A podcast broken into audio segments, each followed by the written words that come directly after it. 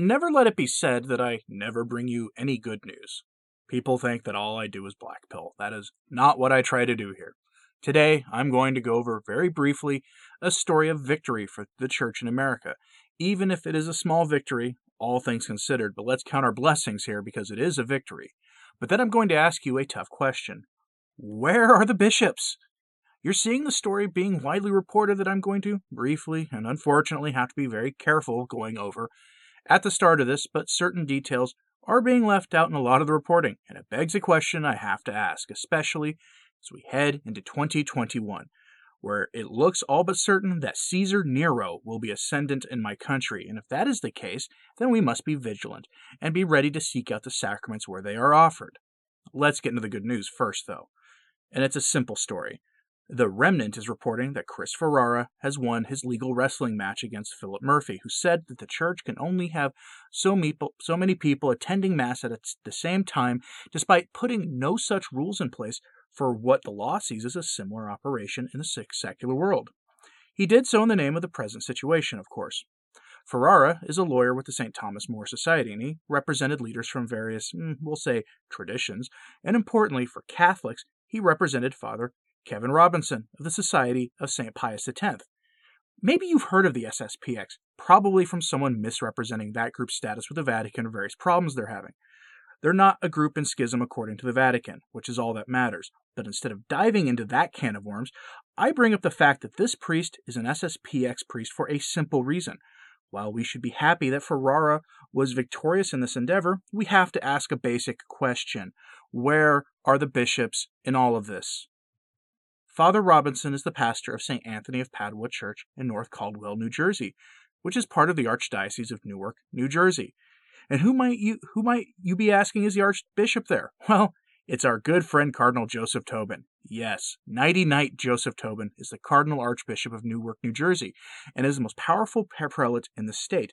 More importantly, that makes him one of the most influential bishops in the North American hierarchy.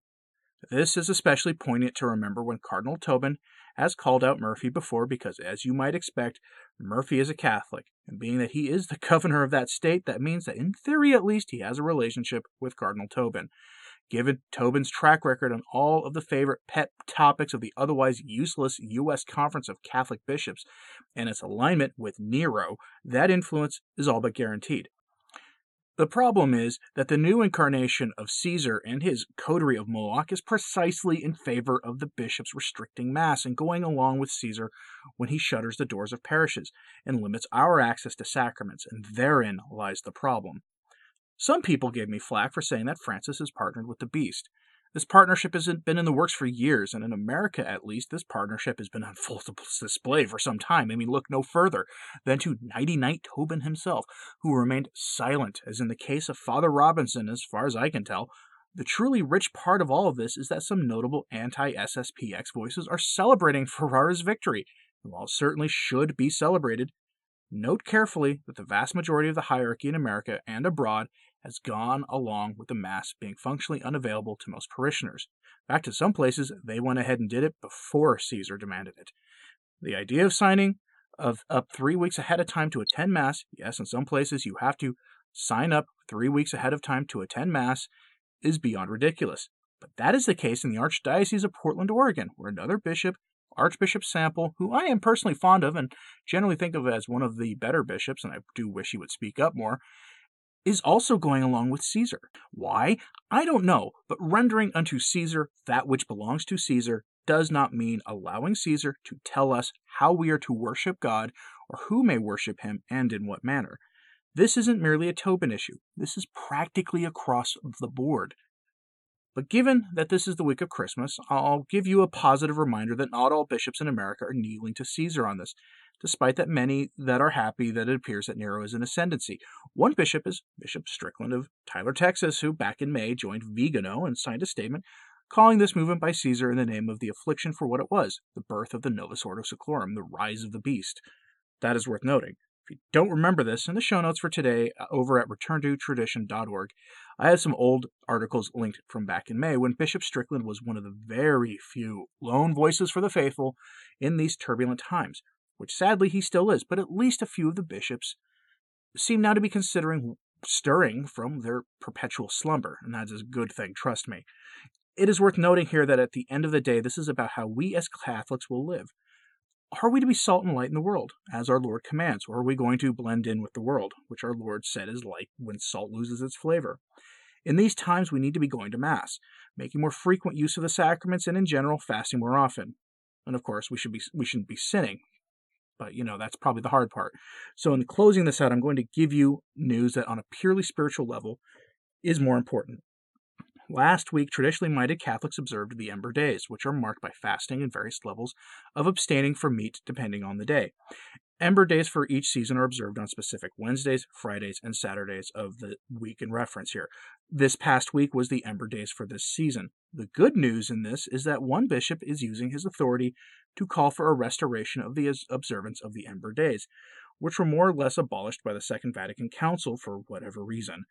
Bishop Douglas Lucia of Syracuse, and I probably mispronounced his name, Syracuse, New York, has called for the restoration of this holy practice, which is traditionally observed for an increase in vocations to the priesthood. This is great news. For the, from the Catholic Herald, quote, Father Christopher Saept, again, mispronounced his name, apologies, uh, Father, the Diocese of Syracuse's liturgy director, told C N A that the idea came about because the diocese is also observing a year of prayer for vocations, and Ember Days were, have traditionally been days of prayer for vocations. Ember Days are days of prayer and fasting that mark the changing of times and seasons in order to bring about deeper spiritual renewal, the priest told C N A. On these days, the Church entreats the Lord for the various needs of humanity and gives thanks to God for various blessings received, he added, quoting the universal norms on the liturgical year and the calendar. The word ember is an English ad- adaptation of the Latin name quatuor tempora, meaning four seasons. The Ember Days were attested to as traditional by Pope Saint Leo the First, and they were prescribed for the whole of the Latin Rite by the time of Pope Saint Gregory the Seventh, end quote. Ordinations have traditionally been done on Ember Saturday, once upon a time, and I think the tr- more common ordination day, which is in late June or mid-June, still falls on what would be Ember Saturday if it was a widely practiced observ- uh, feast and fasting period. Now, I'm going to remind you that in the spirit of twenty twenty and the need for fasting as we approach what, whatever most of us kind of sense is coming, that Christmas Eve is traditionally a day of fasting. Yes, Catholics used to fast on the eve of the Feast of the Nativity of the Lord, and I know this sounds weird because we've become so wrapped up in the sort of secular observance of Christmas that we kind of forget that fasting is key to this, and that Christmas for us starts on the Feast of the Nativity on the twenty-fifth of December and goes for several weeks afterwards, and that at the, that we observe a day of fasting before the Feast of the Nativity. It's surprising for many. It's another pious practice that fell by the wayside under the influence of the modernists, but it is true, and I hope that you'll consider this Christmas Eve an opportune time to reinstate that practice. Also be aware that in addition to Christmas being a holy day of obligation, so is New Year's Day and January sixth, which both mark important feasts in the church, church's liturgical year. Start the new secular year off right by going to Mass if your bishop is allowing you access to the Mass, which is your right as a Catholic, and make twenty twenty-one a year of victory for the Church. Our Lord reminds us that certain demons can only be cast out by praying and fasting, and there have been precious little praying and fasting in twenty twenty-one or twenty twenty coming from our bishops. So good on the Bishop of Syracuse for bringing back the Ember Days. Pray that he keeps them in his diocese beyond twenty twenty. If you're hearing this, Bishop, I don't expect you to comment or anything, but please consider keeping the Ember Days as a pious practice in your diocese, and maybe we can see it spread across the United States and spread across the world from there. Thanks for listening. I'm Anthony Stein. Ave Maria.